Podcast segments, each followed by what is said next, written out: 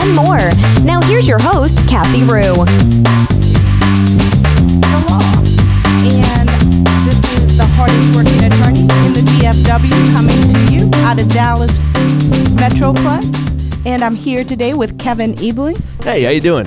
Pretty good. How Sorry, are I've been a little distracted on the board over here, trying to get all of our video to work. We have so many different moving parts now, all at once.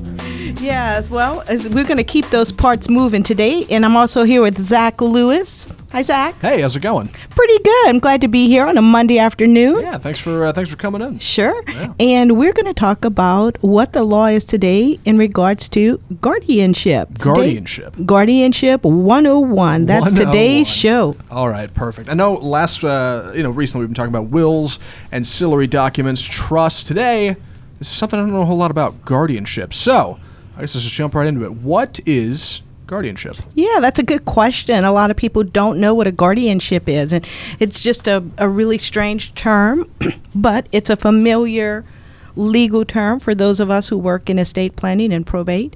Guardianship is an area in probate law that involves the care and custody of an adult who is incapacitated. And the Texas Estates Code defines an incapacitated person as someone who has a physical or mental condition and because of that condition, they're substantially unable to care for themselves or their finances. Okay, now this is just any kind of physical or mental condition. This is not necessarily um, like like in a will limited to uh, passing, death, as it were.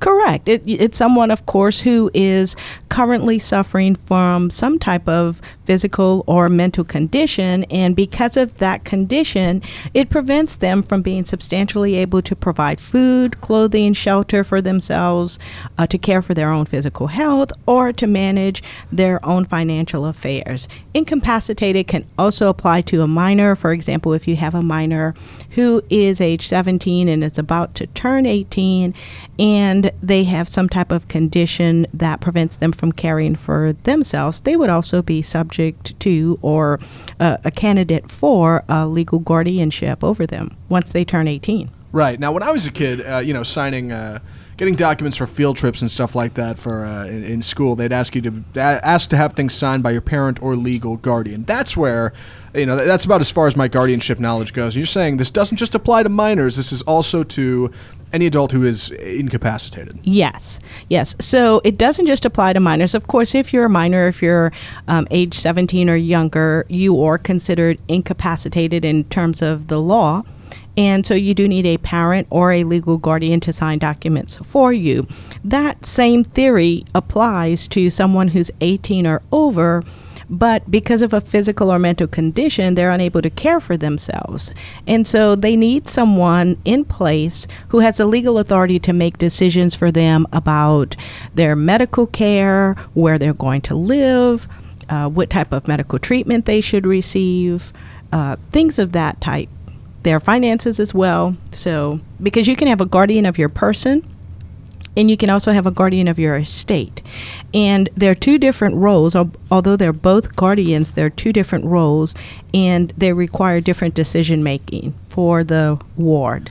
Right. Now, one of the questions I had about uh, wills was kind of, you know, who who who, who takes care of uh, the passing uh, of, of estate items from one individual to another, and you said the state. So, in, in that same vein, who decides if an individual is incapacitated? Is that to, up to the individual, or is that uh, their family, state? Uh, who, who is that? Well, yeah, and, and let me just try to clarify some of these terms to make it a little bit uh, easier to understand. If you're doing a will, you want to name an executor in your will, and that is the person that's going to be in charge of distributing your estate assets upon your death. Right.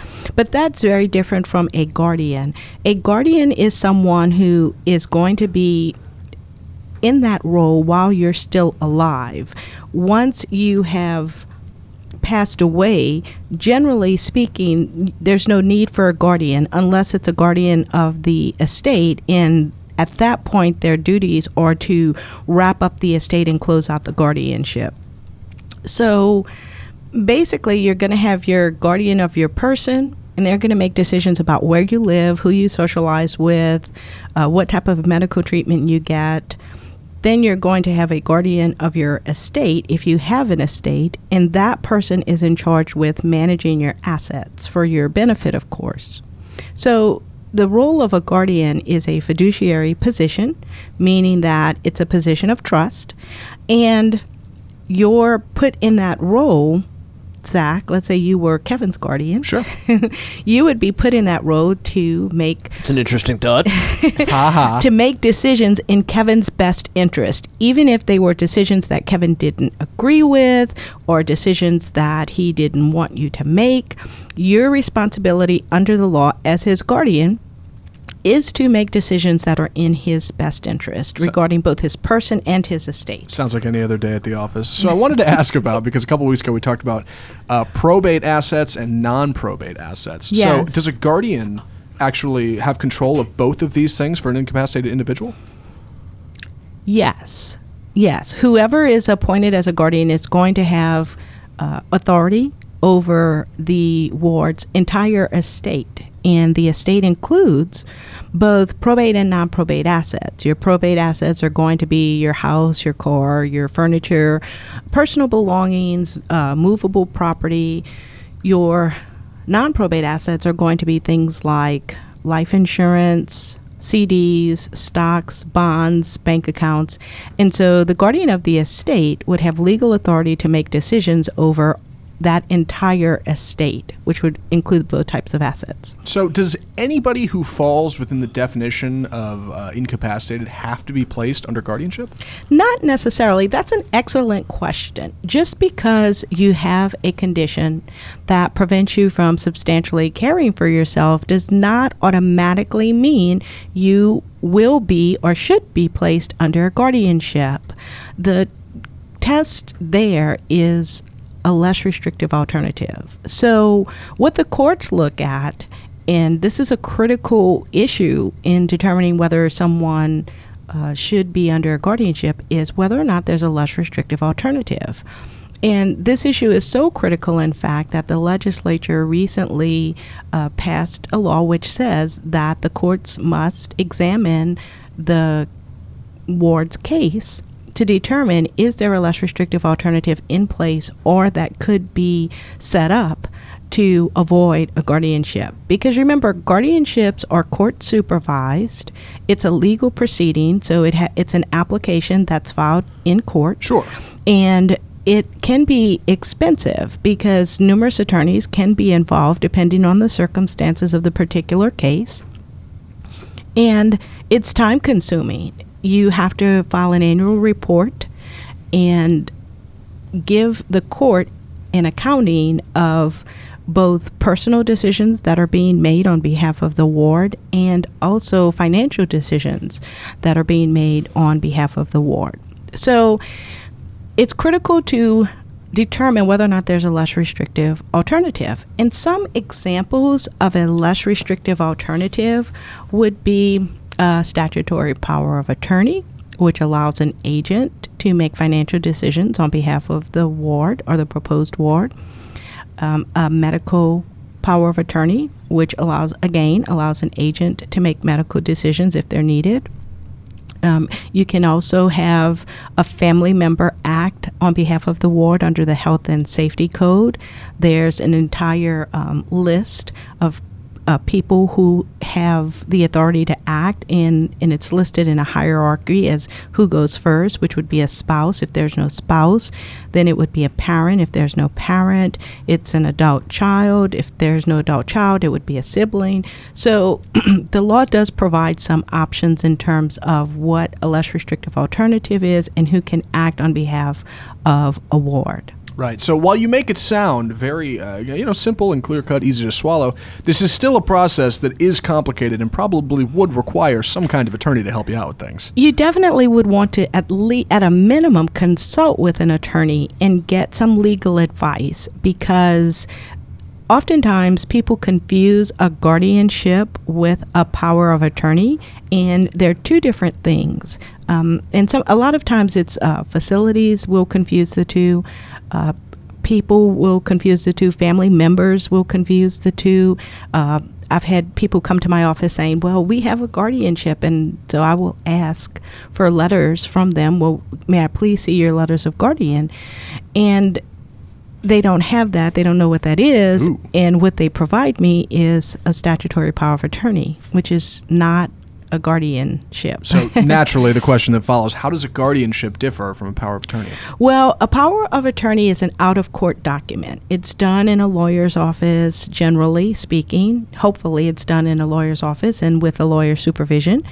And it's notarized. It's an uh, legal document that's notarized. It's done out of court. It's an agreement between the two parties, the principal and the agent, that the principal is appointing the agent to make financial decisions on the principal's behalf.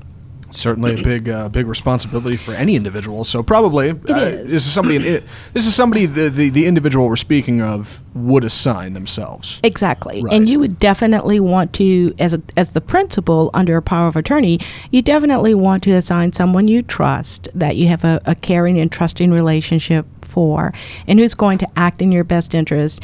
And of course you want to communicate with that person that this is in a position you're appointing them in. So that's generally how a power of attorney works. With a guardianship, it's different. It is an in court proceeding. You have to file an application. Uh, generally, it's going to be filed in a statutory probate court if there's one located in the county. And then that application, there has to be poster citation, there has to be a notice to relatives, a hearing is set, and it can be contested. An attorney is appointed for the proposed ward. So that's a much more complicated, extensive process. And we're about to go to break. When we come back, I'll clarify for you why a guardianship proceeding is so complex and extensive. Thank you for joining me today. It's The Law with Kathy Rue. It's the Law with Kathy Rue continues next on RNCN.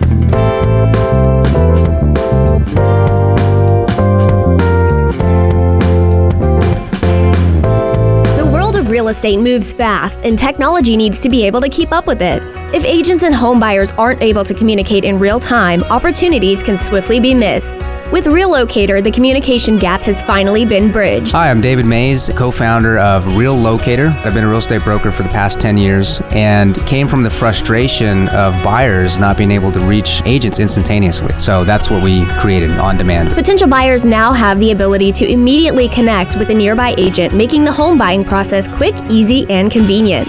Real Locator is free to download. Just grab your smartphone, open the app, see available agents in your area, and connect instantaneously. Real Locator is also the perfect tool for any real estate professional. For real estate professionals, it's a lead generating monster because you know you could be at the office doing paperwork and you're going to be able to generate these leads in real time. Download your free version of Real Locator on the Apple iTunes Store today or visit the website at www.reallocator.com. What if you got rewarded for every good decision? What if your heart had a special way of letting you know it appreciates your healthy choices? I've got to get my family to eat more vegetables. Amazing! And instead of cooking with butter tonight, I think I'll saute our veggies with uh, a heart healthy oil. You're a genius! So, really, would your food choices pay off in heart health? Did you know that when you replace bad fats with healthier fats, like those in canola or other vegetable oils, it can lower bad cholesterol levels? And that's good for your heart. Here's a winning idea take up the challenge for good health, because the you of the future will say, Fantastic! Learn more at heart.org slash face the fats. Canola Info proudly supports the American Heart Association's Face the Fats campaign. Did you ever notice that there are more men than women talking about politics in America? Me too. That's why I wrote my book, Ladies Can We Talk, which is all about women talking about America's future. Check out our Facebook page, Ladies Can We Talk, and our website, ladiescanwetalk.org. I'm Debbie Georgatis, and I invite you, women and men, to be part of our conversation about the issues that will shape America's future. That's Debbie Georgatis, and Ladies Can We Talk. Something that every business owner relies on is good advice. And that's where SCORE can help. SCORE is a nonprofit organization where we provide free business consulting services to people who want to start a business. For nearly 50 years, SCORE mentors have been helping businesses realize their dreams. What's even better than dreams is making a dream come true. Volunteer your expertise. You've got it. Share it. Volunteer your expertise today at score.org. Listening to RNCN, the digital destination for premium talk radio.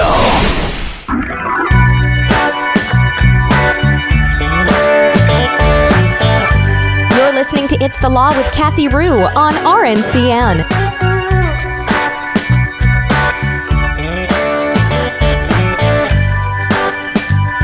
Good afternoon, everyone. This is Kathy Rue. Thank you for joining me this afternoon on It's the Law, coming to you out of Dallas, Texas.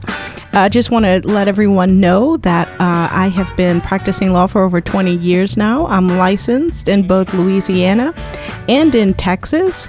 And um, I just go on and on. Can't understand how I last so long as this hardest working attorney. But I'm happy to be here today. I'm thankful and grateful.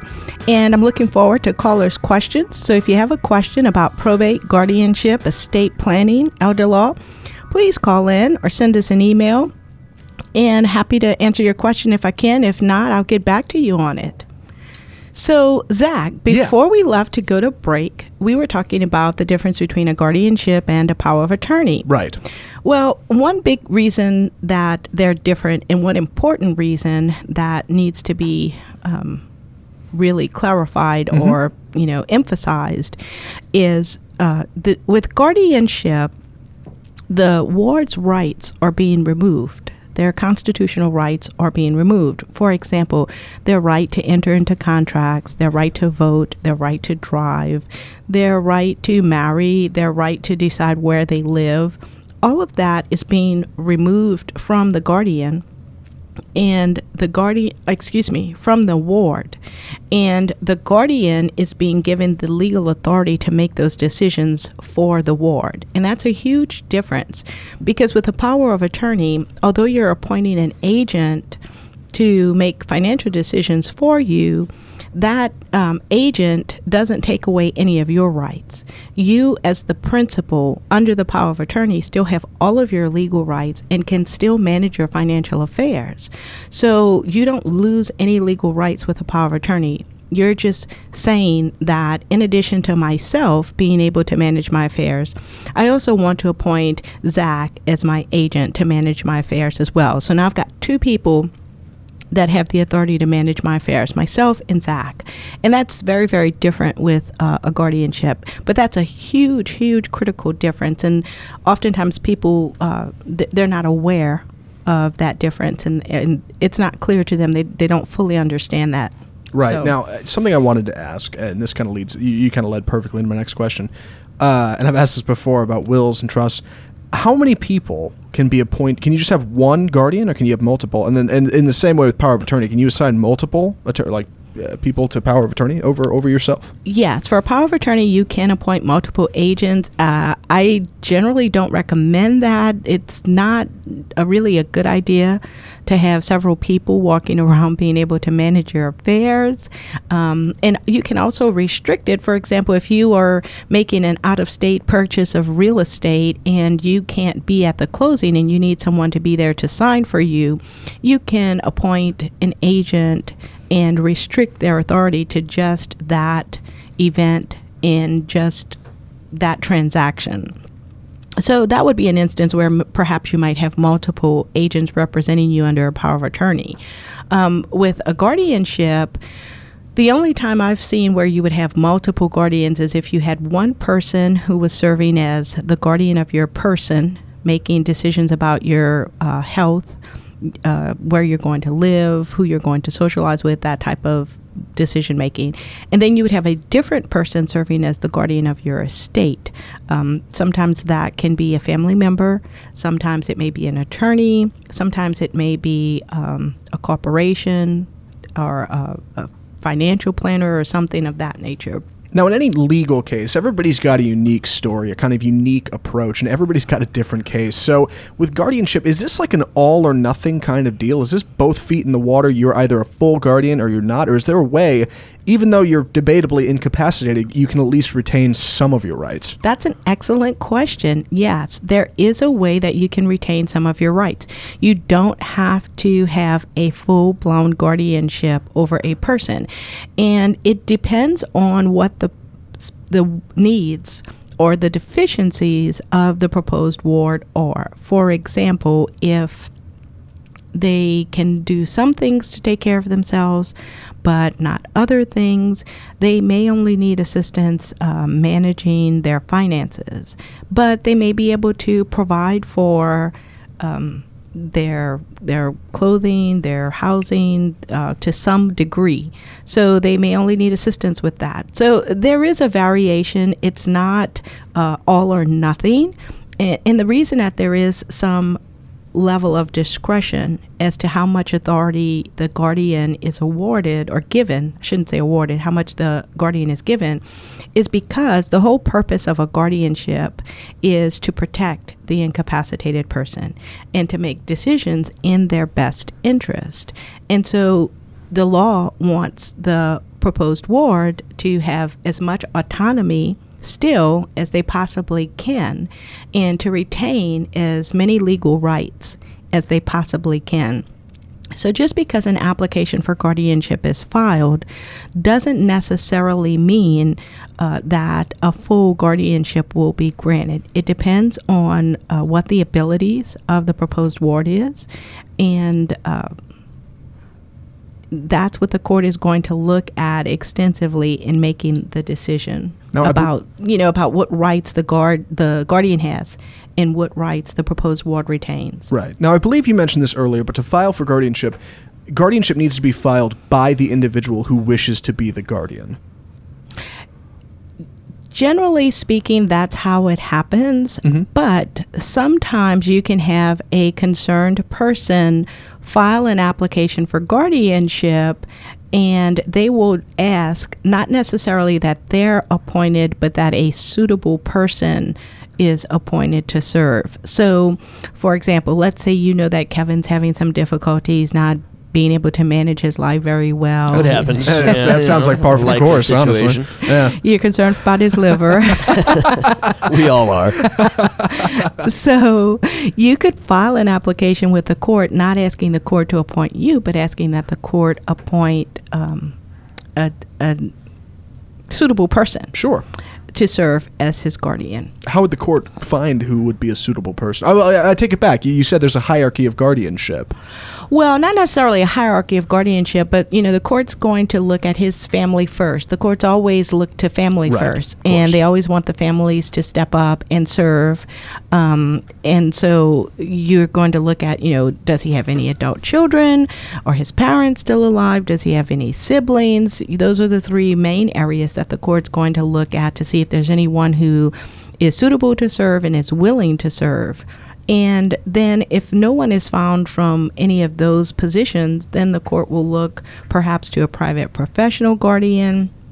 Um, or you know a, a, third party it could be an attorney um, you know, you, you will have to find someone at that point, if a guardian is needed, to serve in that role to manage his affairs and his finances for him. Right. Now, you mentioned with power of attorney, the individual who wishes to have somebody serve with power of attorney over themselves can file for somebody to take over as their for, for their power of attorney. Can an individual file for somebody else to be a guardian for them when they're incapacitated? Generally you're not going to file for, for guardianship yourself. over yourself. Exactly. Right. Gen- I mean, I've seen cases where the proposed ward doesn't object and they will, you know, agree to the guardianship, but I've never seen a case where the, the proposed ward actually files. They generally don't have the ability to do that. Right, That's why they're in that situation to begin with. Um, but as part of your estate planning, one thing that you can do is uh, you can do what's called a declaration of guardian and that's an out of court document.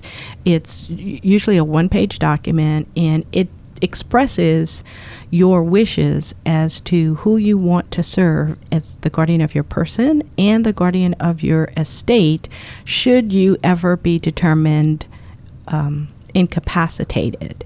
And one of the really, really nice things about this document is that it also allows you to say who you don't want to serve as your guardian. For example, if you've had a bit of a acrimonious relationship with uh, someone close to you in your family, or if, if you're currently estranged from someone in your family, you get to list in the document that you would prefer if this person were not considered uh, as someone to serve as your guardian. And so that's really nice because then you know you're putting everyone on notice as that you have at least some concerns about this person and them acting in your best interest. Now, I'd be remiss if I didn't mention for our longtime listeners that we actually mentioned Declaration of Guardian back in episode two when we were talking about ancillary documents. But we did. We did pos- talk about that. I'm we glad did, you yeah, we remember totally that. You were that. listening. Thank you. I was listening, believe it or not. Yeah. That's awesome. So. I wanted to ask uh, in an emergency situation, and I I know I've probably asked this similar question with uh, wills and, and trusts. In an emergency situation, when someone needs to be taken care of and they don't have a declaration of guardian, what happens? Well, if you have an emergency situation where someone needs care, um, the person who's concerned can file an application for a temporary guardian. And um, that is a process that is ha- is completed very very quickly because of course there's the urgent situation at hand, and so uh, those applications are filed and usually considered by the court within ten days and a hearing is held, and you don't have to have the type of service and citation that normally occurs with uh, an application for a permanent guardian. You can also uh, request an emergency protective order, and that's a process that goes through the, district attorney's office of the, the county. Uh, they usually file for those to have someone removed from a situation where they are at risk. So there's a couple of options there if you have an emergency situation and someone needs to have um, immediate attention for their safety uh, and for their health and welfare. We are about to go to our second break today. So stay tuned. We will be back with It's the Law, and this is Kathy Rue. Stay tuned. More of It's the Law next on RNCN.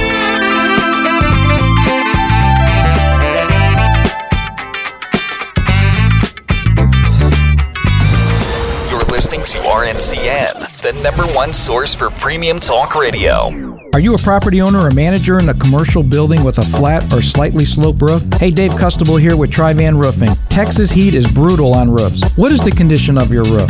Your roof is your first line of defense. Does your roof reflect or absorb the Texas sun? Is your roof cracked, split, or shrinking away from the edges? If you don't know, call Trivan Roofing for a complete roof analysis. We will inspect, photograph, and discuss our findings with you free of charge. Need a roof replacement? Partner with Trivan Roofing and enjoy the benefits of Duro-Last Roof System. Duro-Last has been custom fabricating single ply roof systems for over 35 years.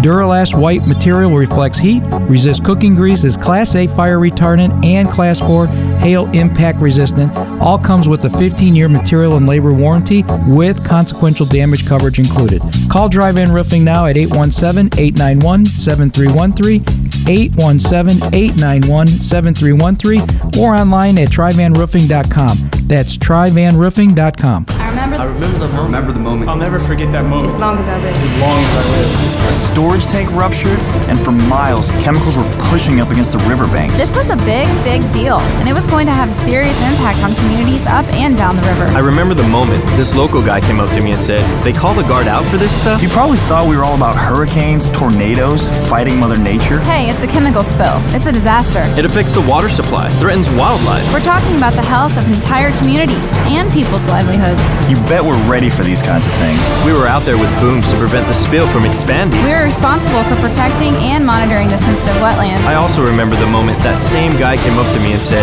I don't know what we would have done if they hadn't called the guard up. Learn more about how you can protect your friends, families, neighbors, and the environment. Everything that makes up your community. Go to NationalGuard.com. Sponsor of Texas National Guard, aired by the Texas Association of Broadcasters and this station. Hi, this is Jean Burk with College Prep Genius. Colleges go up on their rankings because of test scores. When your student has a great score, they can get free college. I am giving away my 15 secrets to free college. Go to my website, collegeprepgenius.com, click on 15 secrets to free college, and use the code RADIO. You're going to learn the secret formula that colleges use to get you free college. So, again, that's www.collegeprepgenius.com. Hi, this is John Bon Jovi asking you to go to serve.gov to get involved in something you believe in.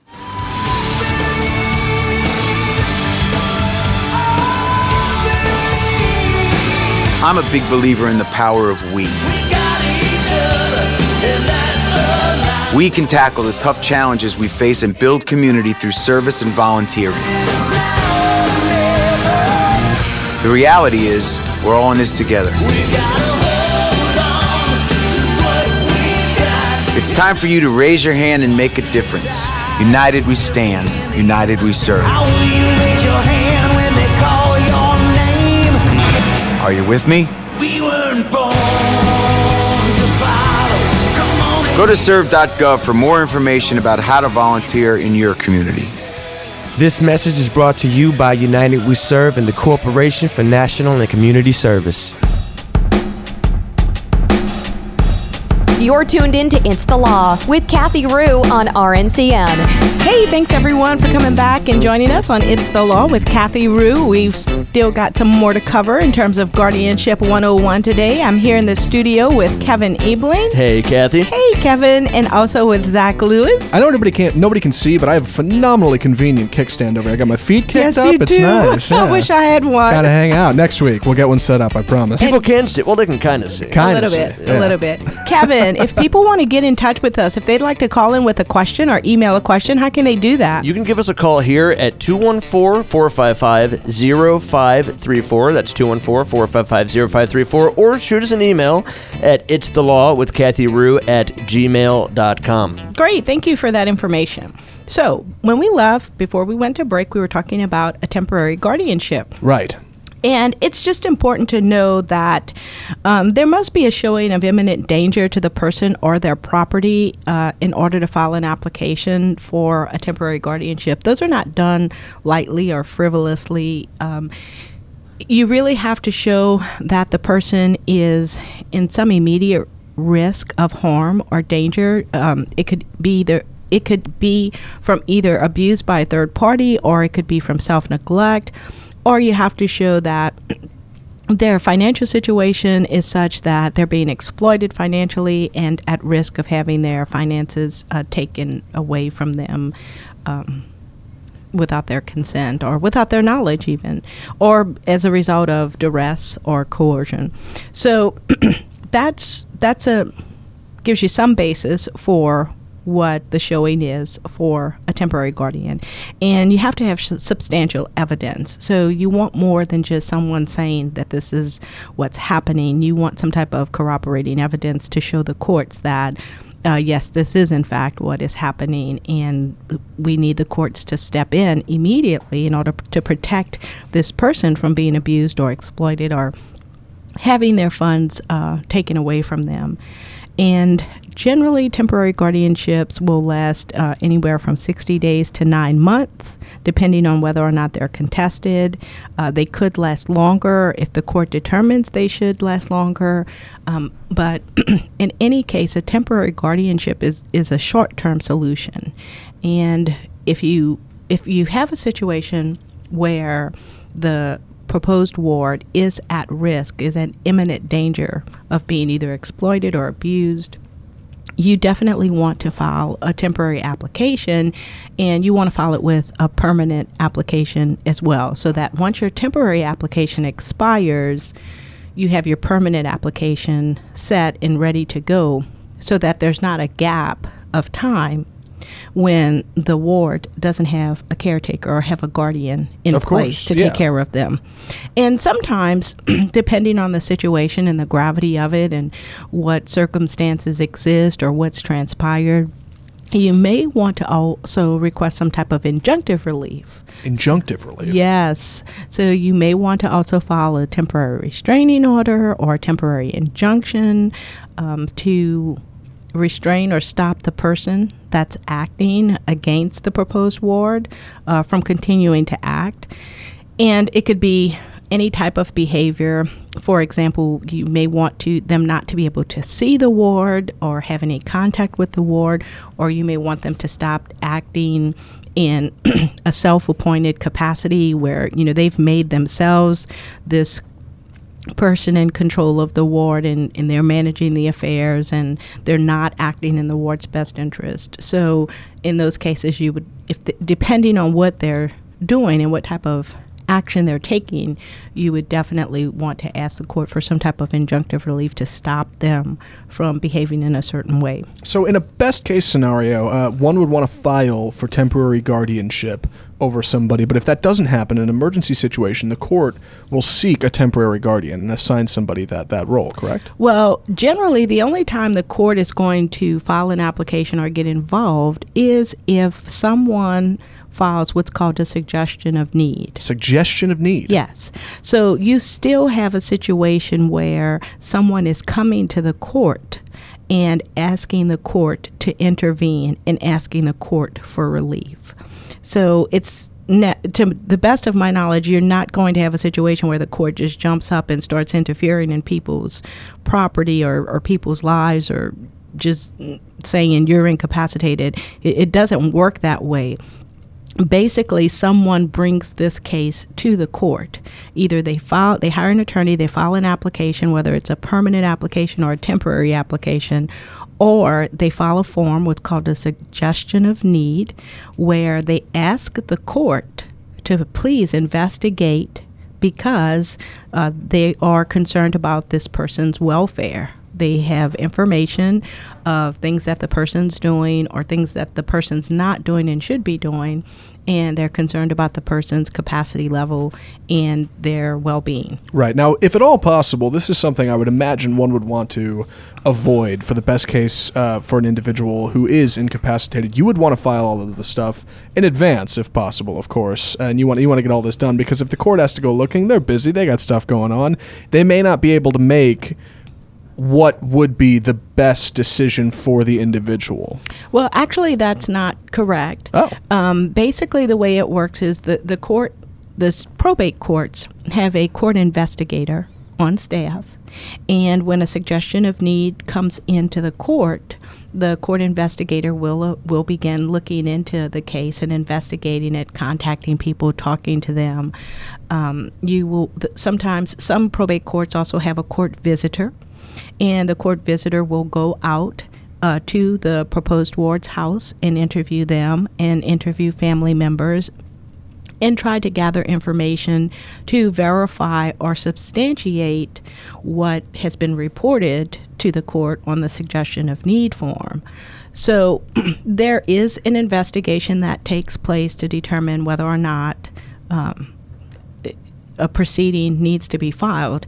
And if the court determines that a proceeding does need to be filed, then the court investigator will file an application um, to have uh, a guardian appointed Right. for this particular person.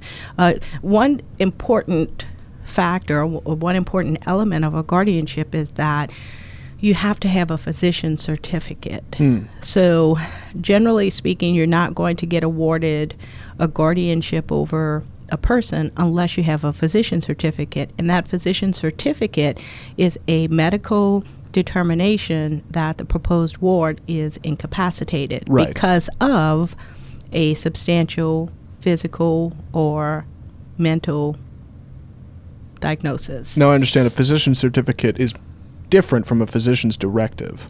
Yes, it is. Those are co- two completely different Yeah, they just happen to sound similar to the, to the layman like similar. myself. Yeah. I'm glad you raised that. yes, they they're very very different. Very different. Um, physician's directive, um, and that begins with a D. Um, that directive is an out of court statement that the principal makes expressing to their medical providers how they want to be treated if they have either a terminal illness or a um, life. Uh, let's see, it's a terminal illness Or a life. You know, honestly, the, the term escapes me. it escapes me too. There's so many terms running through my head right now. It's um, it. Uh, uh, well, we'll come back You to guys it. and but- your legal We'll get back to it. eh? I know the legal we'll jargon. get back yeah. to it. Anyhow, the physician's directive is if you have a terminal illness, um, or you basically if you have six months to live, Right. then you're telling your doctors, do you either want um, life-sustaining treatment, artificial treatment to sustain you and keep you living longer, or do you want to just be made comfortable?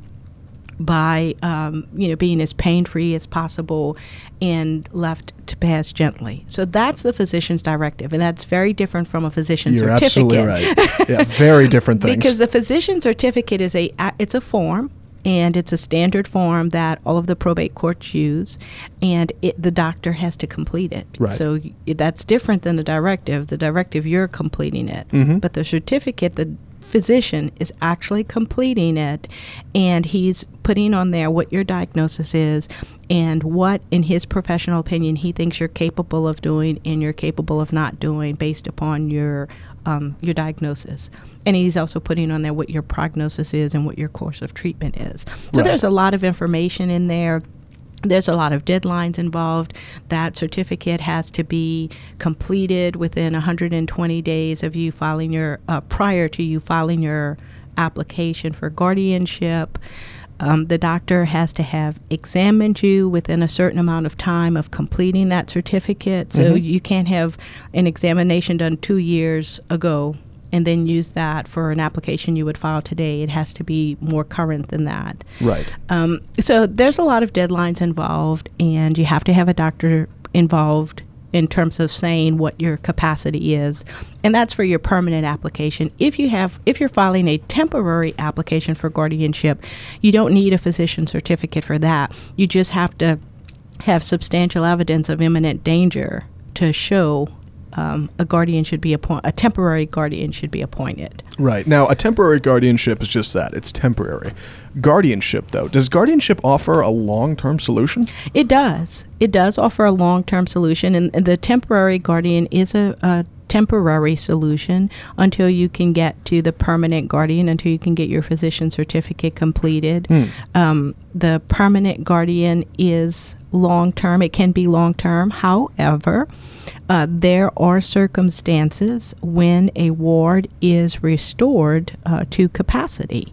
You can have a situation where someone is is gravely ill, but that can be a temporary situation. Sure. And so, if they recover and if they are able to demonstrate that they now have capacity and that they can take care of themselves and make decisions for their health, their well being, their finances, then the guardian has a legal obligation to restore them and to have the guardianship removed. Now that's something I want to dive into a little bit more. But right before I do, let me ask you: We know what physician, what role physicians play in guardianship. What role do attorneys play in the guardianship process? That's a really good question. Attorneys play can play several different roles. Um, you have the attorney ad litem, which is an attorney who is appointed by the court to represent the proposed ward or the ward, as the case may be, and um, that is because you know you're you're this person is potentially having legal rights removed from them. So, for due process to occur, they have to have their attorney appointed to represent what they want. Because, as I referred to earlier, sometimes the proposed ward will agree to the guardianship, sometimes they, they won't agree and they will contest it. And so that's where the attorney ad litem comes in. The attorney ad litem uh, will contest the guardianship if the ward so directs. Right. And so that's to protect the ward's interest and uh, to advocate on behalf of the ward.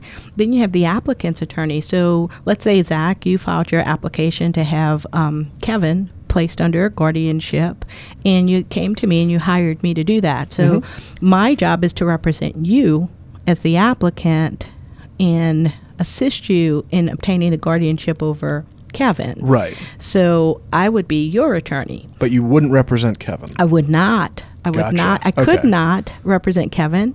Uh, that's a conflict of interest, Right. and because my position in representing you is adverse Mm. to his interest, and so that's why the court would appoint an attorney ad litem for Kevin. Um, then, if another family member wanted to contest the application, uh, then that family member could hire an attorney, and you'd have another attorney involved. Mm. So it, it can it can get uh, complex. A little hairy, sometimes. a little like. bit, a little bit, yes. Uh, we are scheduled for a break in the next few seconds. We hope you're enjoying this episode of It's the Law with Kathy Rue. Stay tuned. We've got more to come.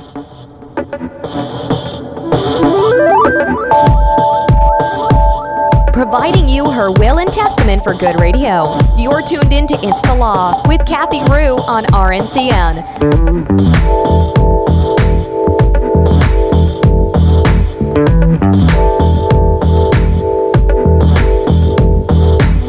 Hi, I'm Debbie Sardone, founder of Cleaning for a Reason, a national nonprofit dedicated to cleaning the homes of women battling cancer. We recently partnered with Ford Warriors in Pink to help provide more good days to women fighting breast cancer. Ford has been active in the fight against cancer since 1993 and are dedicated to helping those touched by this devastating disease through actions that support, inspire, and empower patients, survivors, and co survivors throughout their journey. This year, Cleaning for a Reason and Ford Warriors in Pink will provide 500 additional house cleanings to women battling breast cancer. To find out how you can help or receive this gift, just go to cleaningforareason.org or warriorsinpink.ford.com.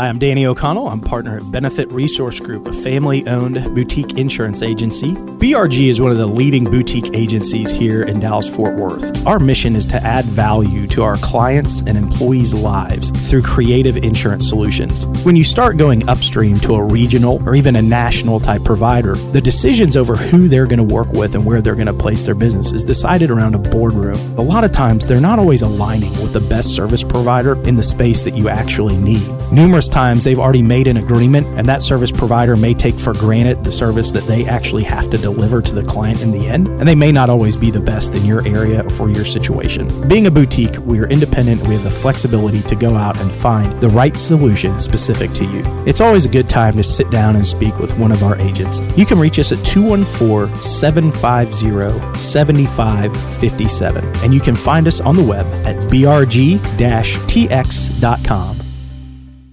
Got a few bills in your pocket and you hit a happy hour with your friends. Hey, man, grab a beer. Now, fast forward. Uh oh.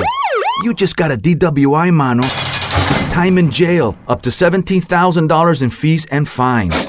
Want to keep good times from going all bad?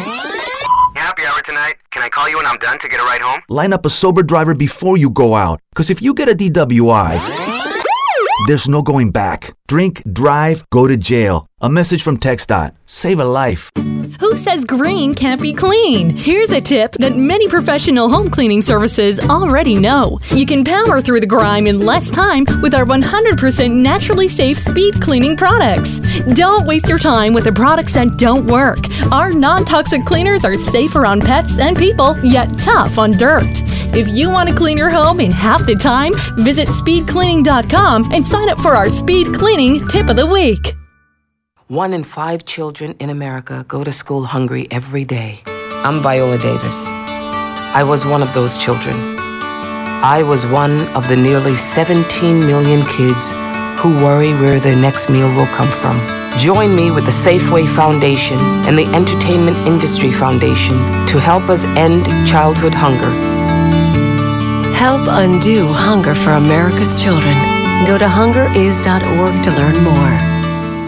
With all the crazy weather in Texas, you never know when Mother Nature might strike. There's hail, tornadoes, floods, fire, hurricanes, and so many more. When tragedy strikes, we all need someone to turn to. John Irwin is a licensed and bonded public insurance adjuster right here in DFW and has a stellar reputation as the guy you can count on for all your claim adjustment needs. John is the man you need when the unpredictable occurs. John can handle just about any weather damage you can think of and more. From hurricanes to water leaks, from lightning to vandalism, John Irwin can help. Don't wait. Give John a call today at 972 372 4990. That's 972 372 4990. Or visit us online at insurance911claimspecialist.com. That's insurance911claimspecialist.com. You're listening to RNCN, the digital destination for premium talk radio.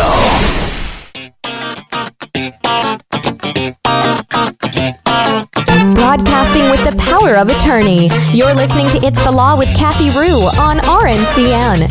Welcome back, everyone, to It's the Law with Kathy Rue. My office is located in Grapevine, Texas, which is centrally located to Dallas, Tarrant, uh, and Denton County probate courts. And I am currently uh, practicing in the areas of estate planning, probate, elder law and guardianship, and I also have a general civil practice where I handle all types of civil cases at both the federal and state court levels. Um, I handle divorces, consumer protection, collection, foreclosures, IRS tax controversies. Anything that has to do with a civil matter. So feel free to give me a call at 817 874 8877. I'm happy to set up a consultation with you. So, Zach, before Yes. we went to break, we were talking about guardianship. We, of course. And one, you had asked me what role do attorneys play in the guardianship process? And so, one thing, uh, one role that I left out that is important is a guardian ad litem. Right. That's an attorney that the court appoints to represent the best interest of the proposed ward. But this is an attorney. Yes. Okay. And earlier we had talked about the attorney ad litem. And the attorney ad litem is appointed to represent the ward's interest. In other words, what is it that the ward wants? That's what the attorney ad litem is supposed to do. But the guardian ad litem is supposed to do or supposed to recommend um, and advocate for what's in the proposed ward's best interest. Right. Which could be different than what the proposed ward wants. For example, the proposed ward may say, you know, I think I'm capable of handling my life and my affairs and taking care of myself, so I don't want a guardianship. And so then the attorney ad litem would contest the guardianship and not advocate for one. But if the court appoints a guardian ad litem, then that person has to advocate for what's in the proposed ward's best interest. And so if a guardianship were in the proposed ward's best interest, that's what the guardian ad litem is going to advocate for. Right. So something I wanted to ask about when a Yes. guardianship is is is proposed over over a ward, they lose some of the rights. Yes. Now, if something were to happen in which a, a ward were uh, recapacitated, as it were, if they, if they regain their ability to kind of take care of themselves, what how would they go about getting those rights back? Well, and again, that's a, a really good question. That is where the guardian comes in. If the guardian sees and, and knows that the ward has been restored to capacity, um, the the war, the guardian has a duty to file an application to restore all of the rights to the ward that were previously removed through the guardianship proceeding. And that's a proceeding, you know, in and of itself. You have to file an application with the court, uh, give notice, citation has to be posted, and you have to have a hearing, uh, put on evidence showing that the ward is now capacitated and can take care of themselves and that their capacity has been restored. And then the court, you know, makes a decision, makes a ruling on it, either granting it or denying it. Now, say we end up with the first half of a Cinderella story, uh, Cinderella and her evil stepmother who who took over her estate. Right? Is there any way that a ward could could could file that themselves in dispute of the guardian? Fairy tales, my favorite. I know, yeah. That's that's what every attorney loves: complete and total fiction. yes. so, Okay, so what are you asking me now? Right, I'm sorry. Uh, in the case of, say, Cinderella, right? Uh, she she has a big estate. Her father dies. Her evil stepmother takes over as the guardian and, and takes all, all, all the estate and the money and leaves Cinderella in, in a helpless position.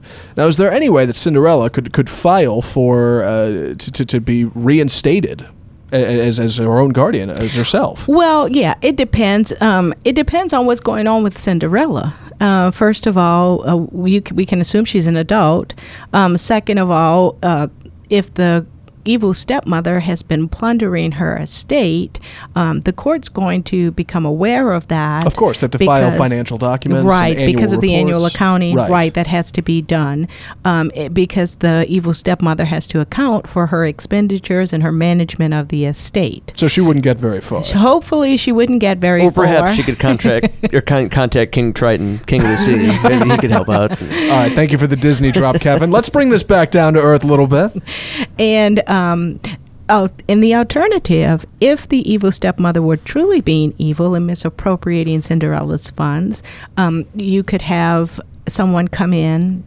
Uh, someone who's a, who's aware of what's going on, and file uh, application to have the evil stepmother removed as the guardian, and have a successor guardian appointed. Like the prince. All right, Yes. perfect. and that wraps up that fairy tale. So let's go With a happy ending, I know, yeah, and Yeah. happily ever after. and then sue the evil stepmother to recover all of the treasure that was plundered. of course. So uh, something I did want to ask about in, in a similar vein, but kind of the opposite situation. Say you have an individual who has trouble taking care of themselves when they're young, leading up to uh, their ages, say 17 to 18. And when you cross the boundary from 17 to 18, your parents are no longer your guardians.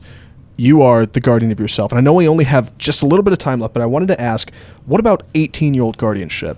Okay, so basically, um, what happens oftentimes is that you have um, someone who has a long term disability. For example, you have a child who suffers from Down syndrome Mhm. or a cerebral palsy or muscular dystrophy or something of that nature. So you have a chronic long term condi- medical condition Right. that has caused this person to not be able to care for themselves or manage their financial affairs. As long as they're a minor, their parent is in charge of them and making decisions for them, as in the normal circumstances where parents do this for their minor children. The concern arises when this person turns age 18 because at the time they turn age 18, they become a legal adult. And so they're empowered with certain rights, such as the right to drive, the right to vote, the right to um, get married, the right to enter into contracts. So at that at the point where they are about to turn 18, 17 and, and going, so it's 17 and six months, you would want to encourage the parents to file an application for guardianship on their behalf so that when they do turn 18, you don't have a gap of time where they're not protected by their parents. Strong advice. So that's what usually happens in those cases, um, just to make sure that the person is protected because they're also they're so vulnerable and they're at risk for being exploited and taken advantage of. All right. I well, think thanks. our time is up or close to being up. Believe it or not, it's that time already. I really enjoyed being here this afternoon with you guys, and I enjoy I enjoyed being here with my listeners. Thanks for tuning in to It's the Law with Kathy Rue. I hope you call in with questions, email with questions, and feel free to give me a call 817-874-8877. I'm always happy to hear from you. It's the Law with Kathy Rue.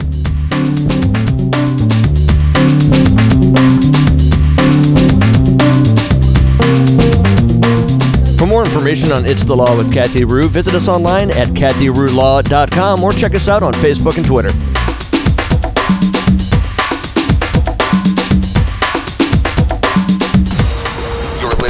RNCN, the number one source for premium talk radio.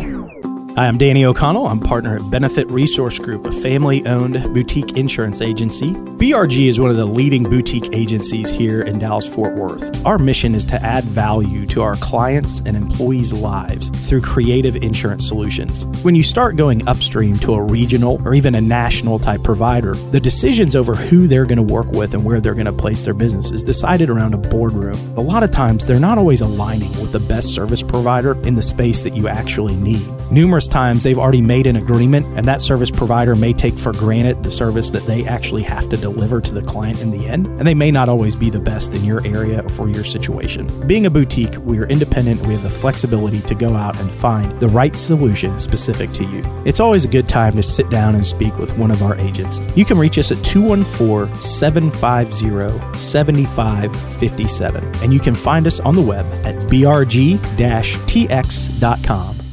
You ignore the signs, so you enable. You don't want to alienate your child, so you enable. But if you think they're trying drugs, you shouldn't be afraid. You're the parent. So you are able. And we can help, so you are able. Get help at drugfree.org. Partnership for a Drug Free America Texas Alliance. You're listening to RNCN, the digital destination for premium talk radio.